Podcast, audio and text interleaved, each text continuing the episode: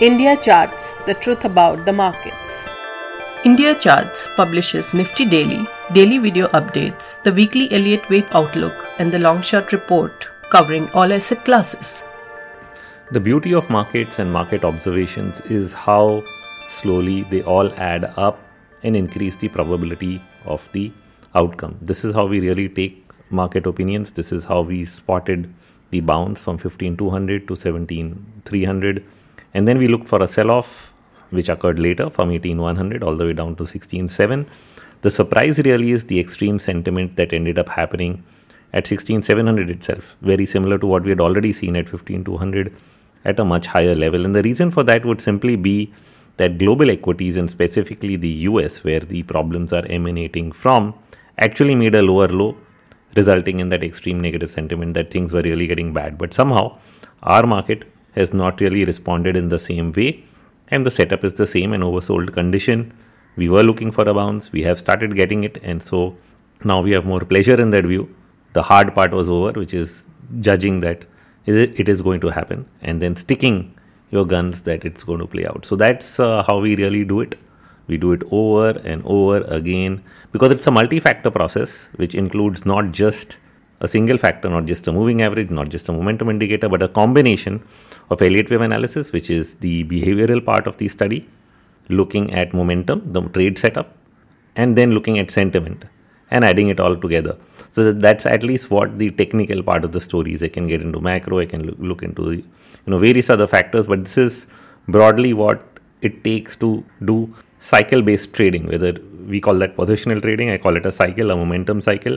We are trying to ride a trend as far as it lasts and then taking a turn from there. The only place where judgments go wrong is actually not the trend itself, but the judgment that whether you're in a trending bull market or whether you're in an up down market like the one we have seen post October. Now, having said all of that, in the global narrative, while we're you know having this nice bounce back, I believe it will last a little longer you will see a little higher levels. Probably this is a rally into the Diwali period. So this should we can call this the Diwali rally for October.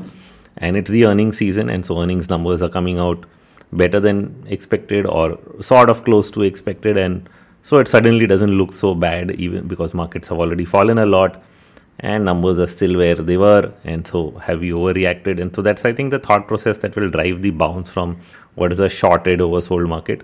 But coming back to narratives, what is the big difference? There's actually been an article also, Russell Napier's article floating around. A couple of people asked me on Twitter, what does this mean? What does this mean? If you go back and read our long shot report over a year back, you would know that we were really talking about MMT becoming mainstream, which is uh, they thought of a theory. They thought that okay, if government spend, you get some inflation, interest rates are kept, real interest rates are kept negative. We can actually bring down the debt to GDP ratio. Sounded good the pandemic provided provided the opportunity to actually start implementing that because governments got convinced we can spend. They spent, the central bank supported it, and we ended up with a phase of growth with low interest rates. For some time, inflation was not as high as it is right now. And so that all looked like that theory was in play. I wrote the reflation trade anticipating that, and then I wrote many reports saying that this is what will go on, and therefore markets will not come down what really changed in the narrative. So if you actually go back and read what Russell Napier said, it's sort of a follow up to what I had already written. Ray Dalio had already written about a couple of years back, and it's uh, it's all a mirror of what has happened in the 1940s in the post World War II era, where government stepped in and spent uh, on growing the infrastructure after World War II, the reparation expenses, if they call it different names for it, but essentially government spending coming in, interest rates remaining low, high levels of inflation but it became acceptable that inflation would be high because there was wage growth and there was economic growth. So I think the missing part really here is uh, getting the public at large in tune with and in line with this thought process. So it looked like this is what they would do. The Fed held back on saying inflation is tran- transitory as long as it could, but inflation shot far beyond its uh, you know mandate, which is like two percent. Now, if I really am mimicking the post World War II environment, I would be looking at a higher rate of inflation. So, to some extent, we thought the Fed will eventually cave in and say, okay, 2% is not the new normal. We'll probably move to 4 or 6 or something. Not 6, but maybe at least 4. But that's what they have not done. You know, once the data went out of sync, uh, they've said we want to bring inflation back to 2%. And that is the narrative they're really sticking to. And because that's the narrative they are sticking to, is where the problems really start. So, one is the narrative that they'll pivot back they'll or they'll accept that yeah we can live with a higher rate of inflation and then things all go back to normal right? The reflation trade is still there. Growth is happening because of the excessive spending and governments could probably continue down that path as and when required. Uh, we can deal with a 4 5 6 uh, percent inflation rate by keeping interest rates higher than where they were earlier and real interest rates still negative such that it brings down the debt to gdp ratio sort of a formula you would not mind following if the public at large is not upset about the higher rate of inflation that they're living with, and they wouldn't be upset if there's wage growth. Wage growth has already started to happen in the face of higher inflation. Uh, ju- not just because of the inflation, but also because there have been some sort of labor shortages as well uh, developing in the post pandemic world. So, all of this put together does create an environment for the policy that they were trying to implement to actually be there. So why aren't we there? It's because the Fed has decided that no, we are going going to target two percent inflation, and what that really means if they are not comfortable four to six. Uh, at 2% inflation, it means they have to significantly slow down the US economy. Earnings growth will further go down from where they are right now. I mean, for this quarter, also, they might still be flattish to minus 4 5% maybe but uh, who knows they can be down 10 20% uh, in a year's time if we stick to current and higher interest rates because it's already slowing down things like housing and would continue to impact other things which are where uh, you know borrowing is the essence of you know all the consumer spending. And if that borrowing rates go up you're not going to borrow and spend that much. And if costs of everything are going up eventually slows down the economy and growth uh, results in job losses. The overheated uh, job market cools off so that means markets, uh, at least US markets, are much lower than where they are from here and right now. So this is the interim problem that we are really fighting with is the current Fed stance that they are looking for 2% inflation versus what we thought is they would become comfortable with a higher rate of inflation and let it run based on the MMT theory. And that's sort of what Russell Napier is saying now that they will go back to a 4 to 6% inflation and that's basically the pivot theory right? Everybody was thinking they'll pivot they'll slow down on hiking rates as fast as they have been doing and the markets will rebound. But till they really announce it are we there yet? And that i think is central to how we really deal with markets where they are today. Uh, because after all uh, we need to put in trades uh, and setups and investments where we are today and not based on what they are likely to do may do may not do. We really need to know what they're going to do uh, sometimes we can make that judgment, but right now it's difficult because if the only example of a Fed pivot is 2018, uh, at a time when there was no high inflation rate, it's not a comparable example. So just because they did that then to say that they will do it now might not fit because right now you have a much higher rate of inflation which they are having to target. So that's, I think, the main differentiator. And so those are the two narratives that are driving the fight in terms of how markets should behave going forward from here. And so far, the risk continues to remain on the table, which is why I continue to call it a bear market. And every rally, a bear market rally. That doesn't mean that there won't be bullish opportunities. Some sectors and stocks have actually done very well over a six, eight, nine month period in India. This has become the longest intermarket divergence between India and the US uh, over, uh, you know, over almost nine months. India hasn't seen it. Uh, 2008 is the last example where it was, uh, you know, what, three, four months, October to January. And prior to that, I think in Y2K and prior, I've seen one or two or two month kind of divergence. One month, I think, one month kind of divergences. So, not three months, but nine months almost is an outlier as far as this observation is concerned. So, will we really eventually join in with what the rest of the world is doing? If the rest of the world continues to do what we are saying or what we are anticipating, that is, stick with the, what the Fed is saying, anticipate that they will do what they are saying, and if they do it, then I don't think we can remain the outlier because it means the rupee will be much weaker than it already is. There's a limit to how much the RBI is going to intervene, and bond yields in India really go up. And that is that is where my stance comes in. That if yields go up, even if everything else remains equal, earnings grow, earnings remain where they are in India because we are in a better situation. Our macros are better. Debt levels have come down at the government level. They have come down at the corporate level. Balance sheets are cleaner. Not accounting for the other macro problems, which is trade deficit and all, which have impact the currency and other parts of the market. But if everything remains equal, India is still at a much higher valuation level if we mean that interest rates are one of the drivers of valuations.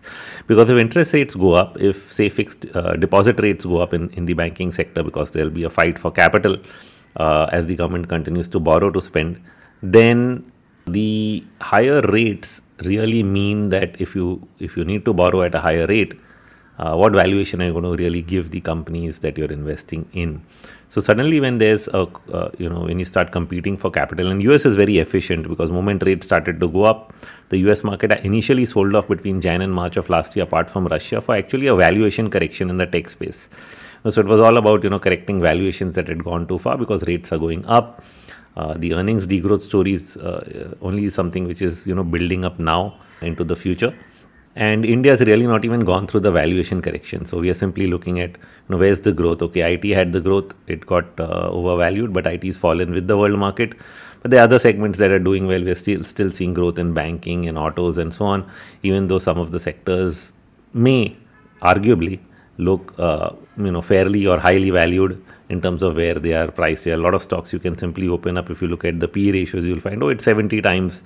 Is that normal or is that not normal? I mean, there are some sectors that have historically had that valuation, even in the 90s and tough phases, and that's typically FMCGs and MNC companies in India, where the historical PE band has been 30 to 70 times simply because of the high ownership of those companies among HNIs and uh, institutional investors. So there's very little floating stock. But can that theory really apply to each and every stock in the market?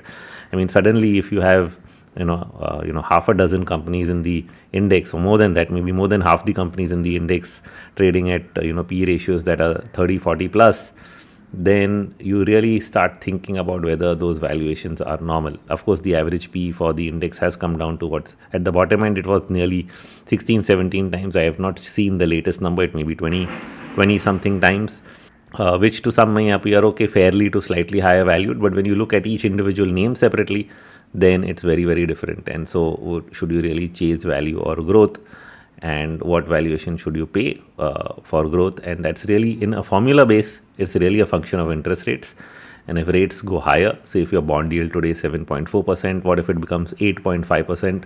What would be the impact on valuations that you'd really pay for these companies? I think that's the main thing to really think about in the whole uh, you know mandate around what uh, is price and uh, when you really think about the global macro impact on you know the currency and bond markets typically they have a negative impact on equities but they haven't had on the indian market yet uh, we've continued to hold on to the higher valuation saying that well india is in a better place uh, in many ways and because we are growing uh, more than many other parts of the world, we continue to pay a higher price for this market. Makes sense. But uh, if things continue to get worse and liquidity continues to tighten, can we still do that? So I think uh, that's a risk.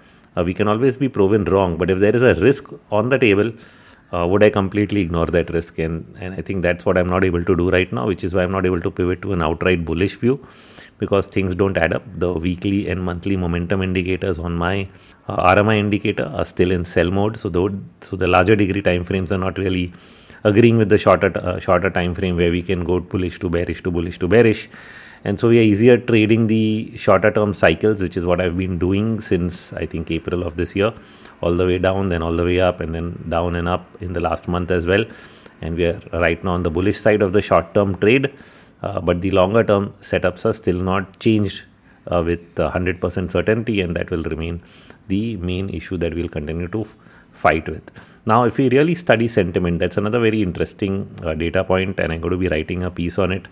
And uh, I read a Bloomberg article which I couldn't, you know, find again. I, I think I should have saved that chart. I found a lot of other data, sentiment data, but that particular one was actually showing that in the last few weeks, retail investors shorted at the, you know, markets. Uh, you know, sh- uh, shorting activity was at the highest in probably months, and so uh, that really put you in a specific place where if if retail traders are really shorting that much, is it getting to an oversold condition which fits with our Elliott wave structure that we might have completed a five wave decline and can do some retracement. And uh, if that is the sentiment uh, that we're really thinking about, then there was a simultaneously overlay on that chart was cash levels with investors and while cash levels have been rising, they are still not reached the high panic levels of periods like 2009 or 2020. Then does that mean that we have finally hit the you know long term bottom for the markets. And so these are completely two different data points. One is short term sentiment, and one is long term sentiment. The short term sentiment indicating a short term trading low in the markets, and the long term sentiment saying, well, the long term bottom.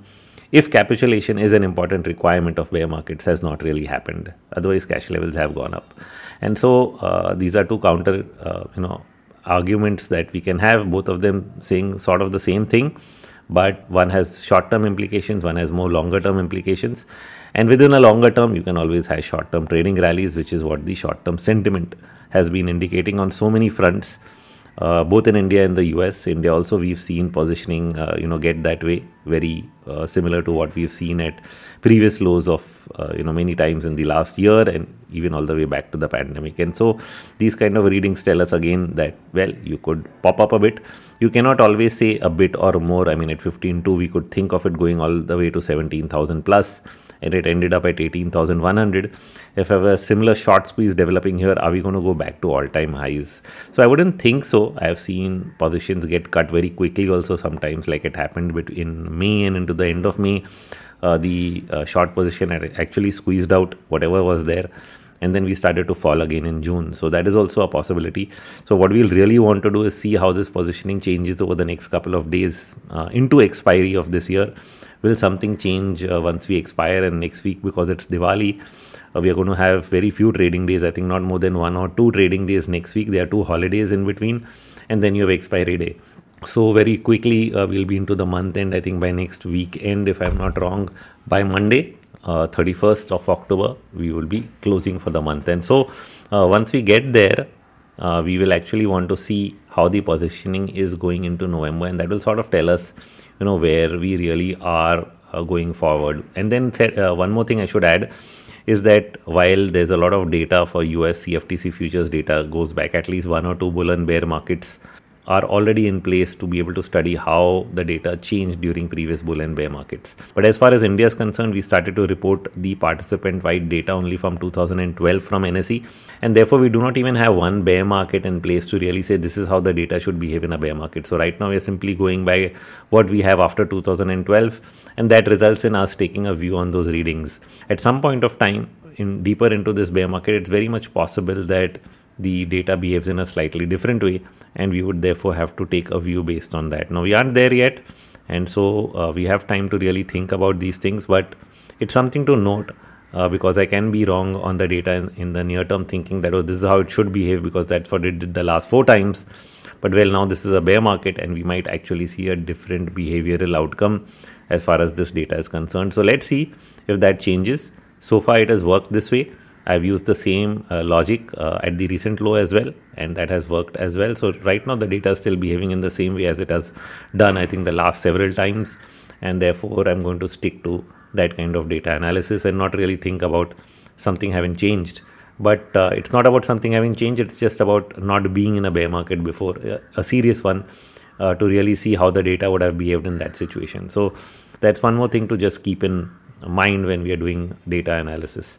So, having said that, this is where we are in the market right now, bouncing back from an extreme negativity in the uh, sentiment, uh, looking at a retracement at least minimum. But because it's a short squeeze, it can overshoot. So, keeping the upside open till we actually get a proper reversal. Uh, global markets have also started to join in, so they too will attempt a good retracement of the selling that we've seen over the last two months, and that will provide further respite. And after that, we'll probably start thinking about what happens going forward.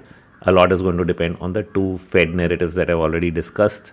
The one that we will see playing out will determine how markets behave going forward from here over the next three to six months. So that's all from me on this update. Very, very happy Diwali to all of you. A happy new year and see you uh, next week again. Thank you. Nothing in this podcast is investment advice. Views on financial markets are in good faith to expand your understanding of how markets work. Please consult a registered financial advisor for the same. And yes, please share this podcast with everyone you think can benefit from this knowledge.